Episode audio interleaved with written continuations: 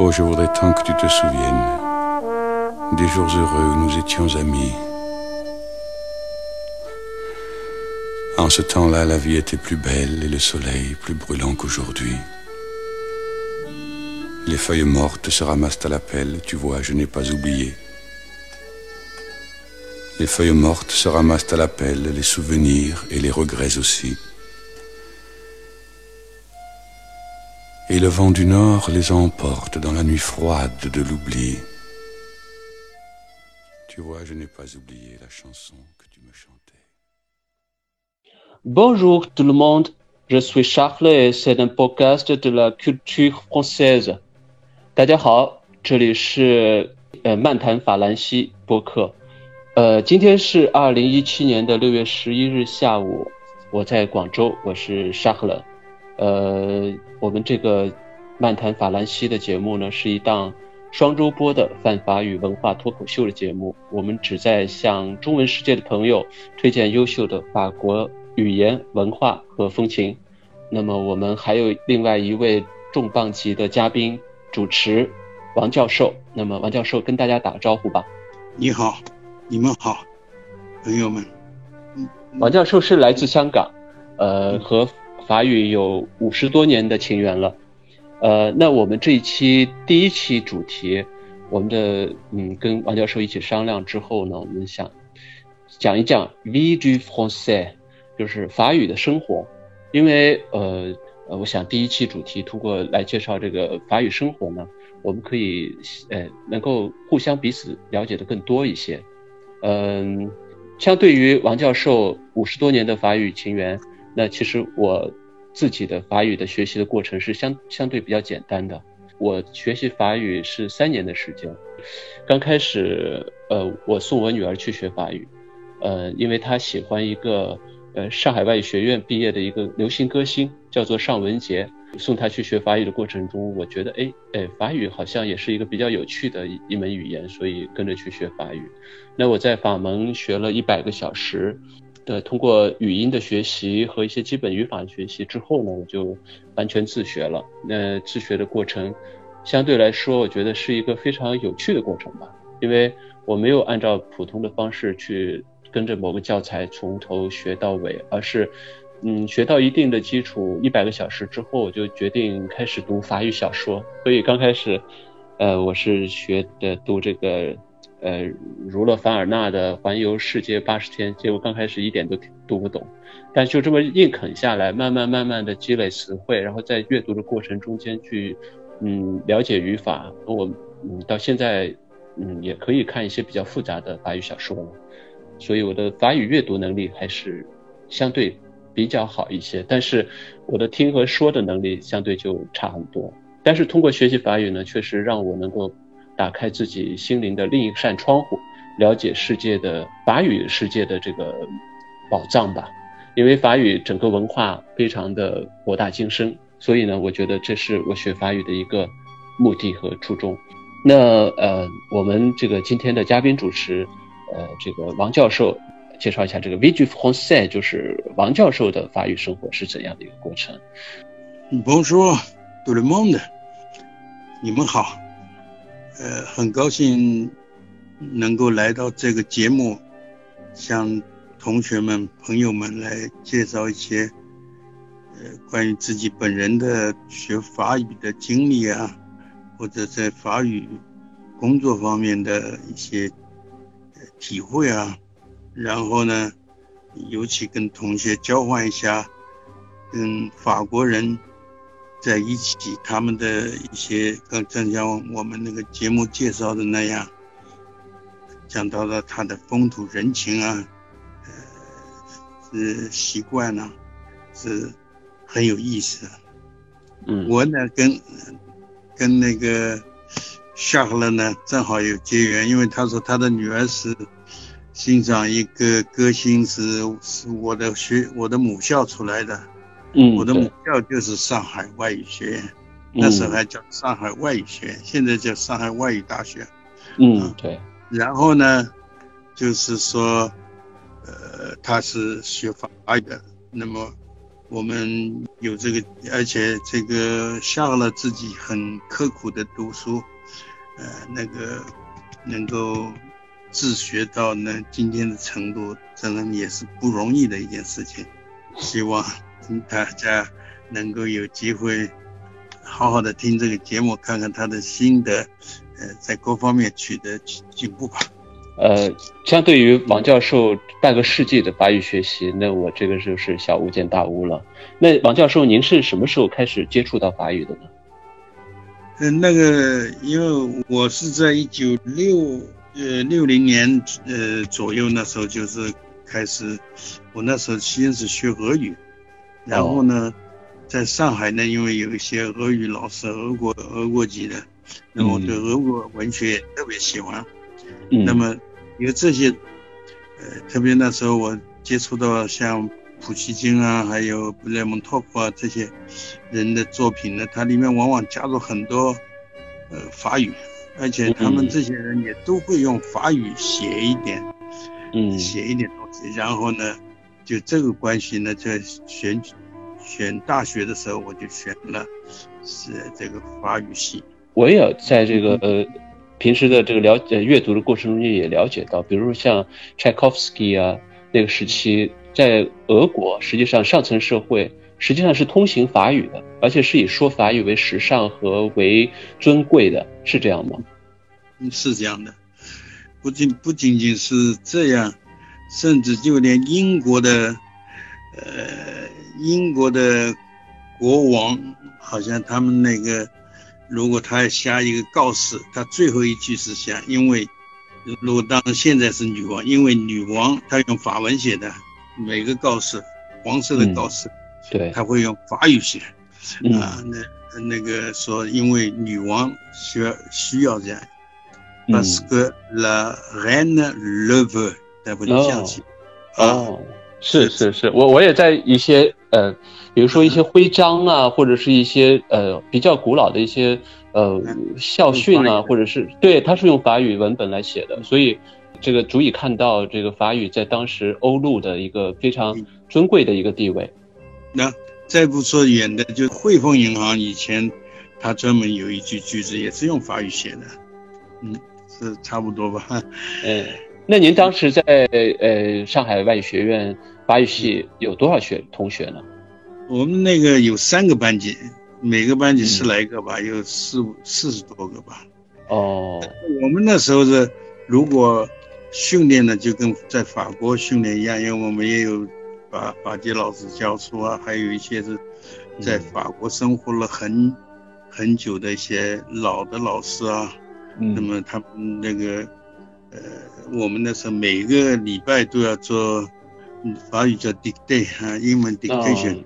听写，每天还还要还做作文，每个礼拜都是一到礼拜六就是要要要搞这些玩意儿，很搞的这种训练很紧张。啊，还好，就是说是这样的基础就打的比较扎实一点。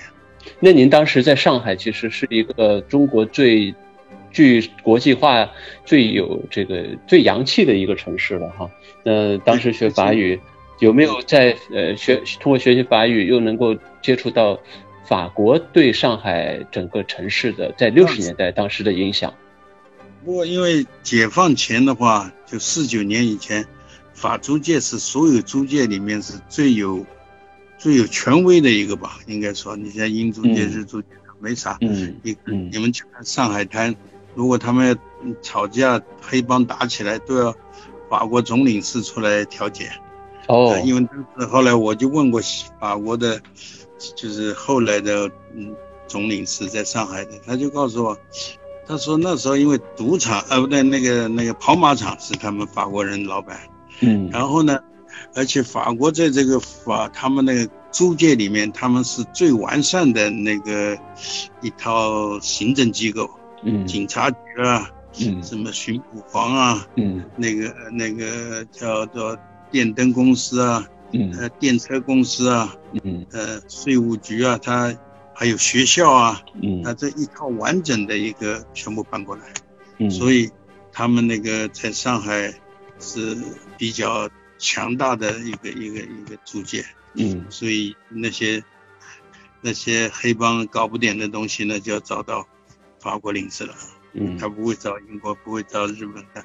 那那那您觉得这上海后来呃，在比如说在整个的街道啊，或者是呃嗯建筑啊、文化啊、呃各个语言方面，有没有受到法租界或者整个法语呃的一些影响呢？嗯影响非常大。哦，你如果到上海法租界一看，就是嗯像法国人一来，他说就像我们法国的那些破万萨啦，就是外省的风貌都在里面，那种小哦。小洋房啊，前面有个小嗯花园啊，还有两旁种的那个法国梧桐啊，他们那个呃搞得非常是法国式的那个。呃。那它它的具体的位置在现在上海的什么地方？啊，上海现在就在在那个延安东路、延安中路以后到徐家汇那一带吧，全哦。是是法租界，那还有一些老老房子在那里是吗？哎，都在还在，都这些好像有的还保存了下来，作为古典的那个，比方法国总领事的官邸，就是是我们上海宣布是文物保护单位，它有一个大花园，那个里面的房屋嗯建筑啊，都是。嗯所以是这个法租界的那个，就是现在的淮海路啊，以前叫霞飞路，是嗯法国一个用的名字。哦，对，将军，就是我记得就是法国一个呃一战时候的将军的名字叫夏飞是吗？那这 就是这些，就是给法国的呃，给我们的上海带来的影响吧。哦，对对对，原来是叫霞飞路，现在是叫淮海路，哦，淮海就不一样了。对对，上海现在的地名完全是中国化中国化，完全革命化了。当时是全国各地的地名安插在了上海，变成了整个上海的街道的名字。对，这很有意思。挺有意思的哈。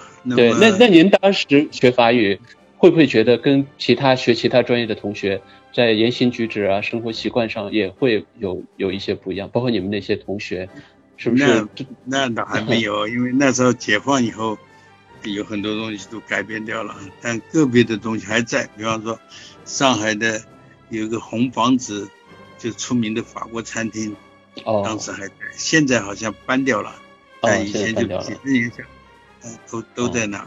哦，那么当然，呃，法国的那些跑马厅的什么都没了嘛，那嗯那对，都都改变过来了。嗯，但是我遇到有些法国人或者甚至瑞士人，他们就说，嗯。他们到上海去旅游了，我就问他为什么，他说我去，那年纪大的，他说我去找我童年时代读书过的学校，或哦，者是找过我以前住过的那个房子，那个我看到那个窗那个呃洗手间的洗脸盆上面还写着我们法国制造，他说，哦。们非常亲切。哦，非常亲切，对，对那些法国人或者瑞士人，因为一部分瑞士他们也讲法语的嘛。哦哦哦我遇到遇到两三个嗯那些老前辈，哦，那哦很早了，那很早以前了。那那当时您在大学的时候，呃，也要读一些法语的读物吗？那当时你们会读一那些我们什么样的？我们那时候念的都是，呃，当然也有是北京的课本，但是我们课外阅读都要读，读那个雨果的作品啊，读那个，读那个叫做阿尔丰斯多代啊，就是那个最后一课的那个，哦，于德、现在呃，都德，都德、都德，对，都德。然后那个其实其实，就你你我知道您在念那个罗曼罗浪的那个 Jean Christophe，那个就比较难念一点。其实你我们真的那时候念都是念这些玩意儿。啊哦那个阿尔丰斯都德他的文笔很简单，还有莫泊桑的，哦，莫泊桑，容易读得极了。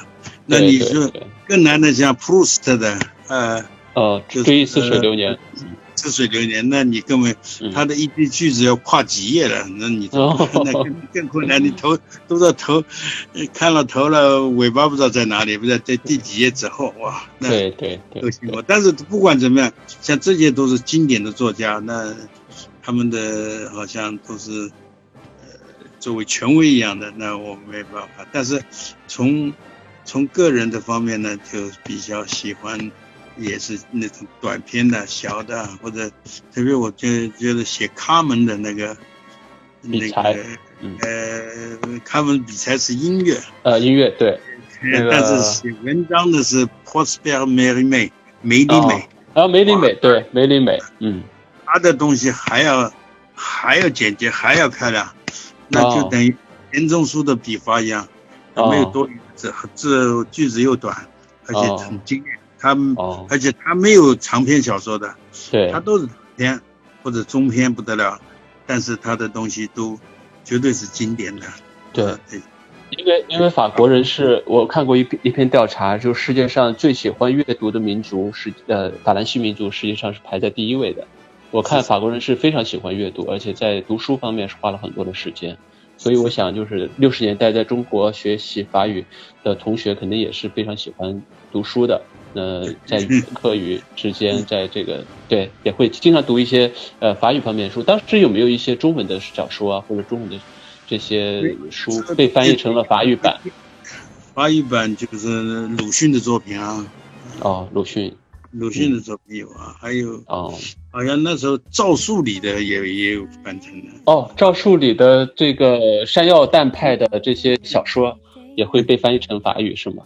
对对对，他因为哦乡土气息嘛，但是这个就要看翻译家的那个了，呃，还有到再后来就那个老舍这些都有。哦，老舍的作品哦，再一次那您你嗯刚才说的，像钱钟书的作品，这个是近代了，他都有翻成法语的。哦，对对对，这这个确实是这个法国那个读者对于世界各地的这个小说都会有一定的兴趣啊，就是都有一定的群体会要读到中国的小说和中国的作品。你你如果去到法国的话，你会看到那些，甚至那些看呃那个一个房屋的看门的啊那些，他都拿着一本小说在看。对对，这是我特别钦佩的地方。对对，阅读能力特别特别强大。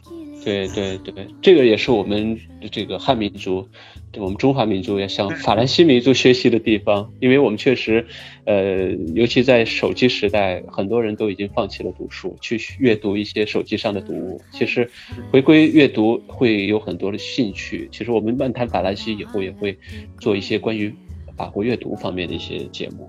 嗯，那王教授，那我们就是大学之后，您是去了哪里？哎呀，大学之后那时候正好我毕业那年就正好是一九六六年嘛，是嗯，文革开始的那一年。哦，文革开好了，那一年呢，就是也也就是夏天的时候很悲惨嘛，那时候把那些老教授赶到操场里面，又给他们泼墨水啊，什么东西，那个。哦，哦，对，搞的那些老教授，当然有的老教授被逼着自杀，还有很多嘛。但是，呃，毕竟是那时候，但是到后来呢，就是我们就开始串联，嗯，说，嗯，可以到处跑，可以不用不用火车票，就是上了火车就行。到了一带一个地方，还有接待站。嗯，最困最呃最痛苦的，到后来就是说，要轮到我们受苦了，就是这些，嗯呃，大概一年多以后吧，他就把我们几同学呢延迟毕业，嗯然后送到送到这个军垦农场，哦。南京军军垦农场，嗯，上海的、南京的，还嗯。甚至建省的那个有一两是一两个不多。呃，那王教授，我想问一下，他这个对于不同学不同专业的学生，他有区别对待吗？比如说学法语的，基本上没没没，他基本上是法语同学摆在一起，哦，德语同学摆在一起，但有的摆不到那么多，他把它混在一起。我们那因为那时候还有阿拉伯系的啊、德语的还有日语的，后来都混在一起了。就哦，我是我的意思是说，学外语的和学其他专业的会不会有不同的这个去处？比如说学理工科的会呃，可能去的地方不一样。没有没有，他这个关于当时的政策是，学外语的是上外啊，或者是南大的都是外语的，就去到城西湖农场。哦他没有其他工科的学生，都是哦外语的，外语哦生没有。哦，反呃，正就是其他的嗯其他的学生，好像在南方也是的，好像到牛田洋啊什么的，也都是外语生。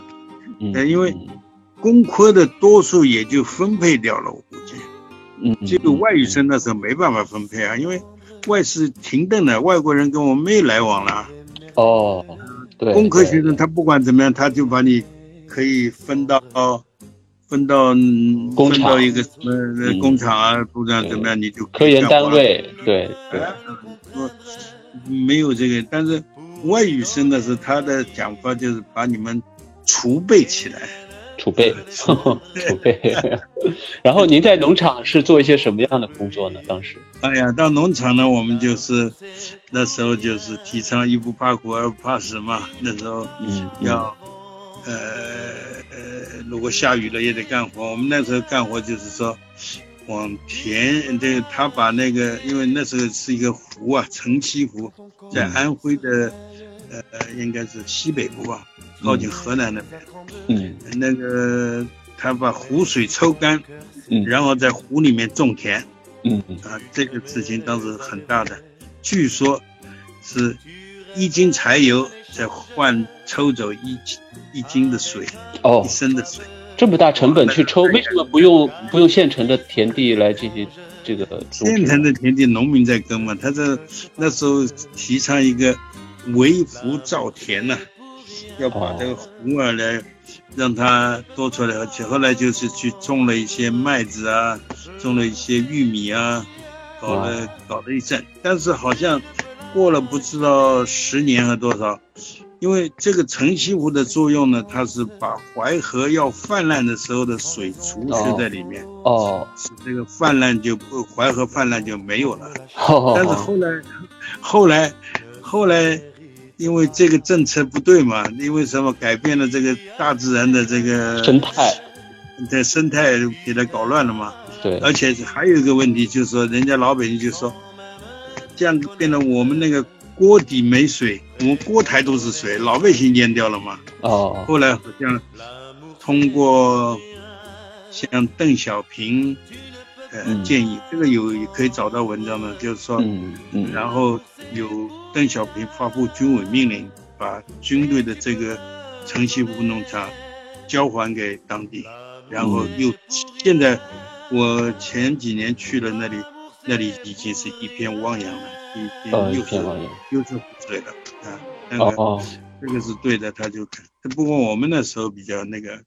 但我们那时候最那个还好，外语还因为什么？那时候还有还是出了很多，全世界不知道出了多少呃语种的毛主席语录。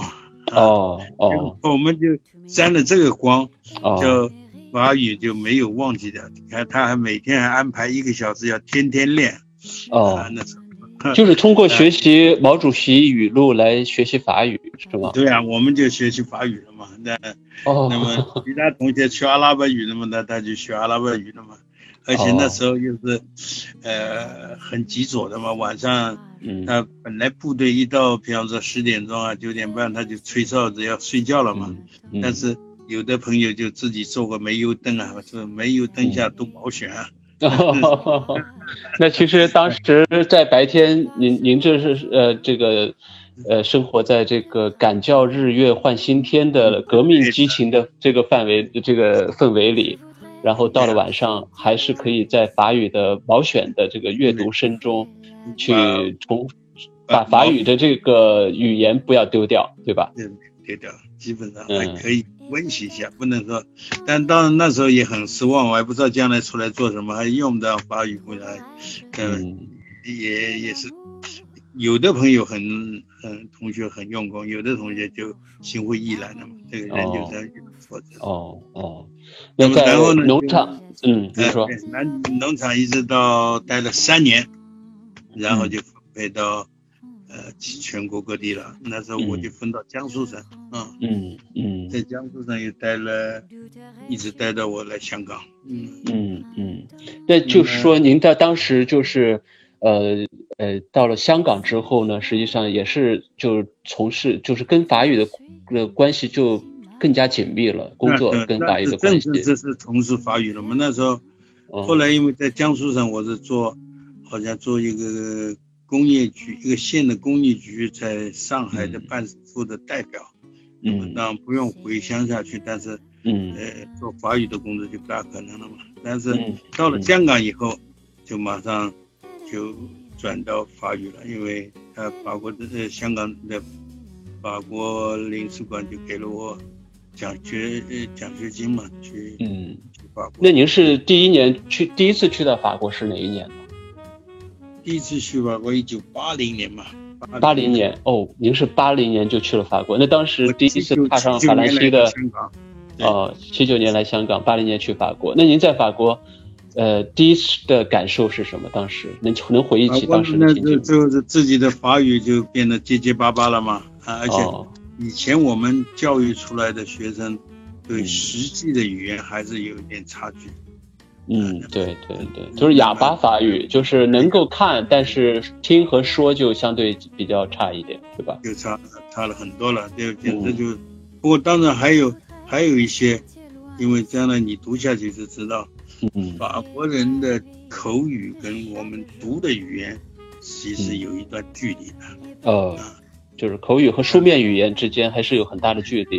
对对，他们他们现在通行的语言跟嗯，我们，呃，你可能不是马上能听得懂，要有那您当时在法国刚开始的时候，有没有一些比较好玩的小故事，关于法语方面的，可以跟大家分享一下当当然当当时虽然人家说你是法语毕业生，但是你嗯。呃那个程度还及不上那些嘛，那没嗯。没没有办法可以那个，呃比方说法国人，他们那个要跟你那个 faire faire la bise，就是嗯。跟你要接吻，那个叫做什么？嗯叫比如。面颊吻，面颊吻，啊，比如啊面颊吻，那么有的同学就不懂了嘛，哈，嗯那么嗯。我我不懂怎么回事啊，或者怎么样，因为人家嗯。对你对你有有有是有什么意思啊，乱七八糟，的乱，嗯。嗯，对时间，长了，那你就嗯。明白了。嗯对对，而且那时候以前，他们的教学还是不错的。他比方说拿一首诗出来，大家翻译，翻译出来，他就把大家相互对照啊、解解释啊，他们不同的语言嘛，嗯也也有一些很好的嗯教学方法。我觉得，哦，对对对，不是，我当时在一个很小的城市，在在在法国的东北部叫博藏颂，那个地方呢，其实正好跟你讲的那个样子，雨果好像诞生地，好像这个小城市。哦但那个小城市，我的感觉上像像我们中国的苏州那样一个安静的小城市，嗯不错的。嗯但是但是那个尽管是夏天，那个因为它是基本上在山里面嘛，嗯哇，一下雨身上冷的不得了，嗯简直要。呃呃，我我们夏天，因为我以前在上海，觉得不怎么样嘛。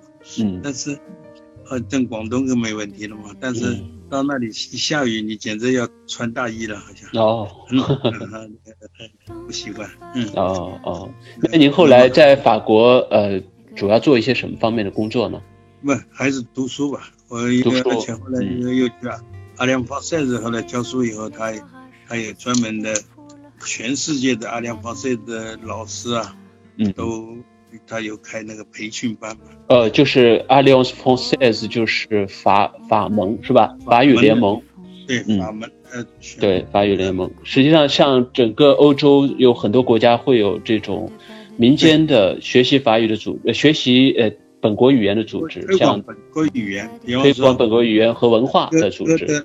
对啊，像歌德学院啊，就是对，德国的歌德学院，嗯啊塞万蒂斯啊，塞万蒂斯，嗯，西班牙的塞万提斯学院，嗯啊，那个还有意大利的但丁学院，对吧？当的当对当丁学院啊，但丁学院，对。都是推广自己的文化，但是还还有我们中国的，还有我们中国的孔子学院，中国孔子学院嘛，那很迟了，人家是一百年以上的历史，中国孔子学院啊是后来才兴起的。啊，对，您在法国是实际上是呃刚开始，呃后来就跟呃法盟有一些呃对工作上的联系是吧？呃，因为他我我那时候跟那个我们香港的校长特别好嘛，他他嗯他派我去开开办呃上海的阿联防赛的，还有哦开办北京的阿联防赛的。那时候、哦，那是哪一年呢？那时候广州才有一个，他们都是超过二十年了，哦，这些学校都超过二十年了。也也就是八几年，哦。啊，广州就最早第一个。哦。嗯。呃，其实呢，阿亮方塞子呢，在上海呢，四十年代就有了，哦，是四十年代，嗯，哇，那很早。哦。因为我们去开始阿亮方塞子的时候，我们跟那个这个老校长一起到上海的话，有一个上海呃阿亮方塞子的前以前的也是得到什么勋章，然后他的后后人特别把那个勋章带给我们校长看的时候，你看到。我哦。我我的他的父亲不是他的祖父，他说当时去开阿良方塞子，啊，他当时在阿良方塞工作，他说他得到的奖状，哇，我们看得蛮感动的这些。但是王教授我想问王教授，我想问一下啊，就是可能很多听众不太了解什么是法语联盟，可能对这个组织的基本情况也不是很了解，您能够呃大概介绍一下吗？可以啊。首先从这个名字阿里昂斯来看呢，其实阿亮阿里昂斯的真正的解释呢是结婚戒指来的，你查字典上面有这结婚戒指，哦，对，阿妞的，他说阿妞的阿里昂斯，但是简称就阿里昂斯就可以代表阿妞，就是他的戒指，阿妞的玛利亚是吧？啊嗯，他是，呃，表示是两个家庭联盟结盟啊。现在嗯他用了这个呢，阿里昂斯呢，就更加是两个国家的文化的结盟啊。哦，是这个意思，嗯他的阿亮胖塞子的，因为我当时跟那个校长，呃，一起去跑北京啊，跑上海啊，呃，有的时候我一个人跑啊。那么那时候你也知道，呃，中国那时候好像还没有什么呃外国的机构来来来开办这个学校的，就是阿亮胖塞子，广州是第一个啊，那是最早的。啊，哦那么这当然这个是说解放以后啊，解放前我刚才说四十年代已经有了，那不算嗯啊。那么阿里昂方塞子呢，他就是在一八八三年的时候呢，法国的一些文化名人，他们呢，就是说，呃，当时感到要需要向全世界推广法国文化，嗯。推广法国的法文，嗯。啊，然后呢，他们就搞了一个阿良方赛的，嗯。然后呢，这里面呢，比较我们熟悉的人就是居勒维尔纳，哦，就是娱乐凡尔写纳，那个，嗯。呃，就是你刚才说的环游世界，环球世界八十天，嗯，对，然后呢，还有有的人说是 Victor Hugo 也在里面，实际上是不在的啊，哦，或者不在。我因为那时候我我们校长带我到到这个阿良方帅在巴黎的总部去拿一些资料，结果那个资料不知道给谁偷走了。嗯有的人可能要写这个写论文啊或者什么，他说这样不见了，找不到了嗯啊。嗯啊，找了关于在中国那时候在中国开了，也就是解放前在中国已经有好几个。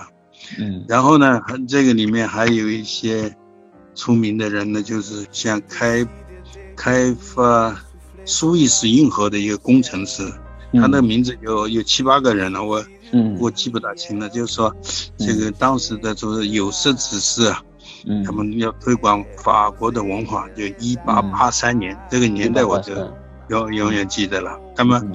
而且呢，他们那时候开办的时候就列出了规定，嗯。他的校长就是法国的总统。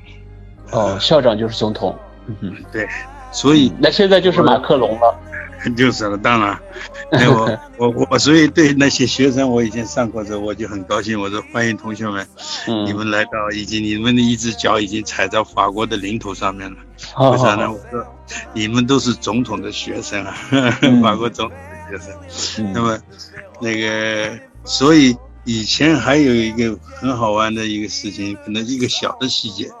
嗯，如果呃法国文化协会的校长来到上海，嗯他一定是住到住到领事馆去，哦要领事馆一定要接见他，他不用住旅馆的。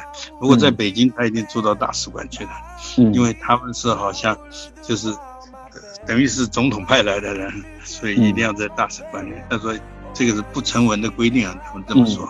嗯啊，那么挺好玩。阿联防晒。另外，阿联防晒最要紧的一点就是说，他要自力更生。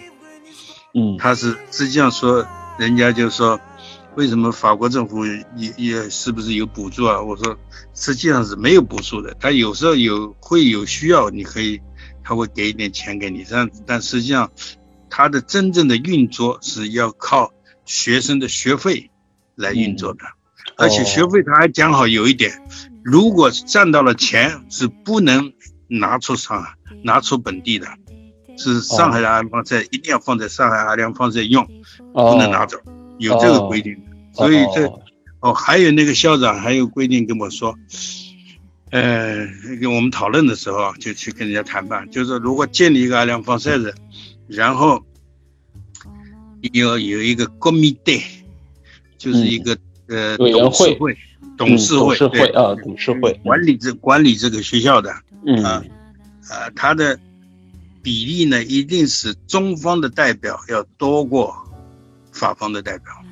哦，他说这样呢，你们就不用担心有什么决议对中国不利的，绝对通不过，因为你人多嘛。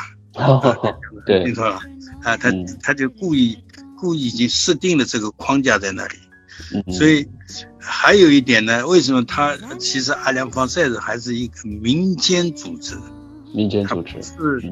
不是政府的，当然他的人员，他的校长是政府派来的，但他们政府派来实际上也是找一些学校的或者有一些可以做教师资质的，呃那些法国人来做这里的校长，他是校长是他们任命来的，嗯，但是这个校长的所有开支一个月要呃一年要。起码要两百万以上的钱呢，因为要给他是法国人假期很多嘛，还有旅费啊，还有住啊，所以这个钱呢是法国政府给的，就这一点点，其他不给了，其他就是靠你们自给自足啊，就是说啊，而且如果赚到了钱就还不能拿走，就一定要放在这里，那么这个是一点，还有一点呢，他就是为什么阿联防晒是民间组织，是因为。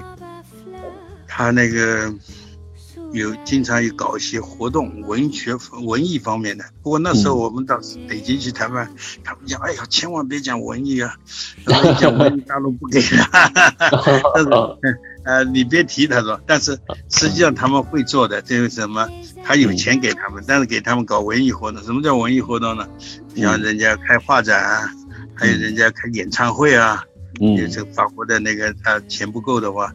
他们法国政府会给钱，但是不用法国政府给钱，是给到阿里奥斯的，阿里奥斯再给出来，因为阿里奥斯是民间组织，民间组织就不算，因为他们很忌讳在社会主义国家说你文化侵略嘛。哦，对，我们有这个道理。好，还有他还讲到以前我也听他们讲过，就是关于为什么一定要是民间组织呢？因为哪怕是打了战争起来，嗯。比方说越南战争的时候，越南政府，呃，越南方面提出要求派遣法语培训老师去帮他们培训，因为他们特别是医务方面有很多资料是法文写的，要培训这些人，那怎么办呢？就阿联防晒是可以派人去，因为他是民间组织。如果是如果是呃国家的就不可以了，因为双方在交战嘛，打仗嘛，嗯，对。有很多这方面的那个好处，啊，还有那个，当然后现在因为我们中国的阿联方式很多嘛，越开越多了嘛，越开越多的话，它基本上原则还是按照刚才我讲的那几条，这个应该没变，那个还在继续下去。对，我在我在那个法法，我因为我刚才也说了，我在法呃广州的法门也读过一百个小时的书。对啊，你你也是总统的学生。我也是总统的学生，而且我在那个当地当那个呃广州法门读书的时候，确实也看到了一些他们组织的一些摄影的一些作品。对啊，一些对，但不对，这个是他们的阿联方赛子的一个宗旨，就是要培养一些年轻的画家。没有出名的或者摄影家，让他们提供场地给他们，给他们那个开展览会，啊，让他们将来有机会出名了以后，他们就呃，这是法国政府帮呃法国这个阿联方在帮助他们成圆了他们的艺术家的梦。嗯啊，后来顺便讲一讲阿联方塞子的这个，刚才说阿联方塞子是意思是结婚戒指的意思。对那么，法国的结婚戒指同你们想象当中是有什么区别吗？嗯，我我想象中结婚戒指像现在的这种判断标准的话，应该是钻石啊，很很很名很贵重的一些金属啊，然后有雕有有非常这个精妙的一些花纹啊等等这些。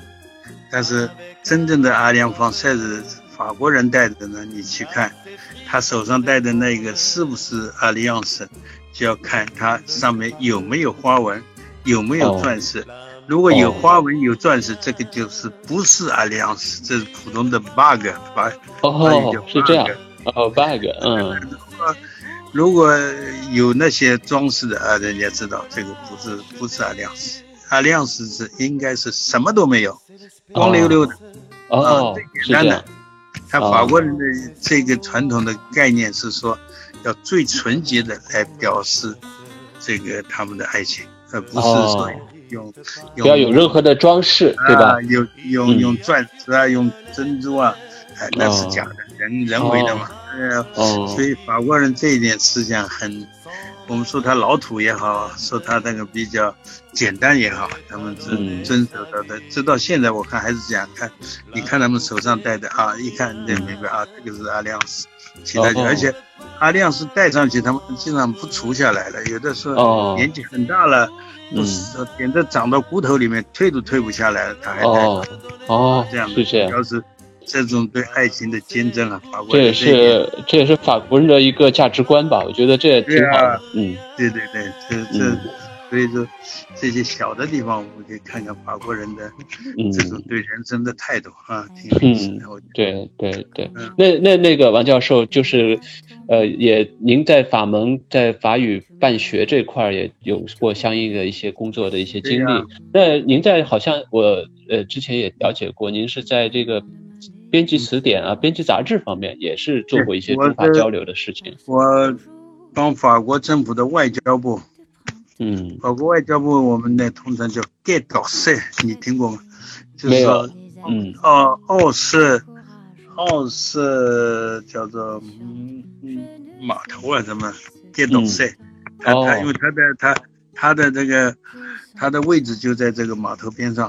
啊哦。就是我们将来你有机会去，你去过法国的话，它不是那个塞纳河边，嗯。它有那个很多书店嘛，书摊子。嗯。啊，就是说，呃呃，其实法国人对书很爱护的，他们那些都是旧书，嗯，而且那些都旧版本，嗯。有的还呃，就是对，不像我们中文的书丢都来不及，没没没没有价值，但他们就是那电脑赛那里呢，他们就是法国外交部呢，那时候我帮他们编的那个呃 Label France。label label France 就英文英英文的 label，就实际上念中文的要叫 La Belle France，La Belle，呃，念法语，念法语是 La Belle France，嗯。对，就是，但是我们因为 La Belle France 美丽法国，比比较难说嘛，后来我们就改成了今日法国。哦，今日法国，编嗯。编编辑了有八年的时光，啊，嗯。那么，呃，他每一期都是介绍法国这个新的形式啊，或者是新的新的科学啊、文化、艺术方面，是一个很综合性的杂志。啊。那个当时呢，而且我需要编，要有简体字版、繁体字版，哦简体字版就就是要做翻译是吗？要从法语翻译成中文。对，这是还要排版，排版一还有排版全部我一一一全部一个人包了哦，包，当然得有经济做，我那做不了。然后哦他们那个呃，新加坡、嗯，大陆是用简体，哦台湾、香港就是繁体，哦，每次都印上一万本，然后就这样分配到处，到处要嗯每期印完了就要就要运输到那些这地方。这本杂志其实有点相当于中国有一个叫《人民画报》，就是也是对外宣传这个中国形象啊，中国文化的一个软软实力的一个呃一个一个对外的一个交流的杂志。所以这个 La Belle 呃就是 Label France 就是 La Belle France 确实是一个法国的法国的标志。对法国的标志。那确实这个这段经历也是非常的呃啊珍贵难难得的难得的，嗯因为上一次我到宁波去去讲讲演讲，嗯，然后呢遇到两个学有两个老师，他说我以前就就看过你这个书，呃这个杂志，而且他还保存了几本，他说那时候留哦。啊，那现在这个这个 La Belle France 还还还在发行吗？好像还在发行，但是中文版后来他因为我们那个呃香港回归以后，法国政府呢就觉得不太方便，因为有同台湾有联系，嗯呃，他就说我们到北京去做，就在是在北京大陆发行吧。后来大概就发行了两三期，大概不知道为什么，有的说是钱不够了咋了，就停掉了。后来没有了。现在就是没有中文版了，但是还有法语版的。那 Labor France 一定有，这个是他们政府的那个查证嘛，外交部的。那那这个有机会我得要在网上去查一查，看有没有电子版的，先去对阅读一下，是对吧？啊，他他有网上的版的嘛，可以，嗯这没问题。嗯另外呢，我很荣幸的就是在二零零三年嘛，好像。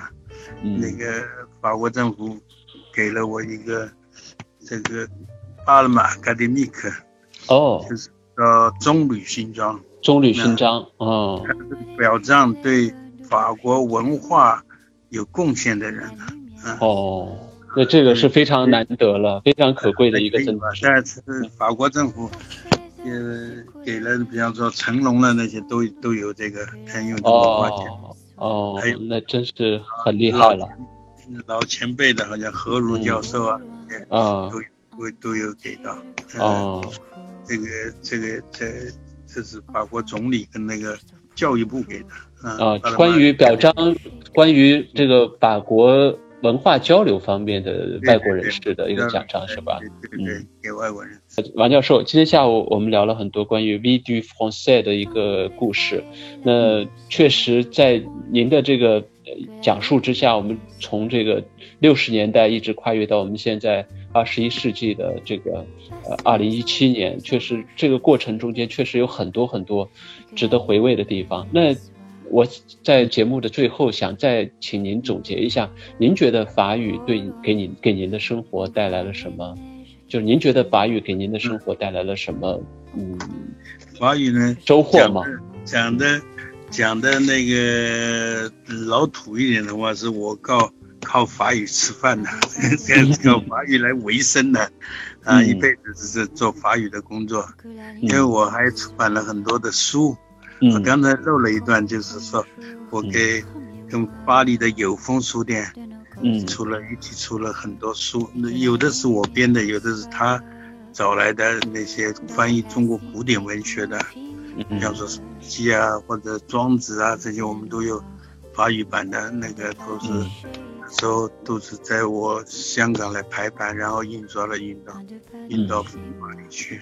嗯，那么在这样文化方面，而且我自己编了一些字典，嗯。呃，和我会特别那个时候的，呃，没有这个中法的字典或者汉法的字典，法嗯法汉的字典，那嗯他们那些读书的，后来有的是做了外交官的，多数是采用我的字典，因为我以前又碰到一个 Aix-en-Provence 来的一个老师，他就说，哎呀，嗯他说你这个字典是我当时读书一定要用的，他说。啊嗯，挺挺有意思的，对。但现在字典很多了引进来的，但是我自己自认的还是有一些特殊的地方，那些字典有自己特别地方，嗯可以对对一些同学的帮助还是很大的。嗯嗯但是更希望同学们对通过我们的讲座，能够对法语、对法国的文化有更大的兴趣。将来你们应该做出更大的成就，要超过我，超过所有的人啊！对，其实整个世界现在也是一个多元化，呃，文化多样性也是特别嗯明显的一个时代了。所以，其实学习主流的英语之外，我们如果能够再学习法语，其实也是多了解这个世界的一个一双眼睛吧，我觉得是非常有帮助的。我们在接下来的节目里呢，也会继续跟王教授一起来探寻法语文化世界的一些宝藏。那王教授一定会给大家带来更加精彩、更加有意思的一些话题。那我们期待我们以后的节目。我们的节目是可以在喜马拉雅的这个收听平台和网易云音乐的收听平台上可以去下载的。只要大家搜索“呃漫谈法兰西”就可以下载到，可以收听到。嗯，那么王教授，那我们今天的节目就到这里吧。好，好，好，好，好啊。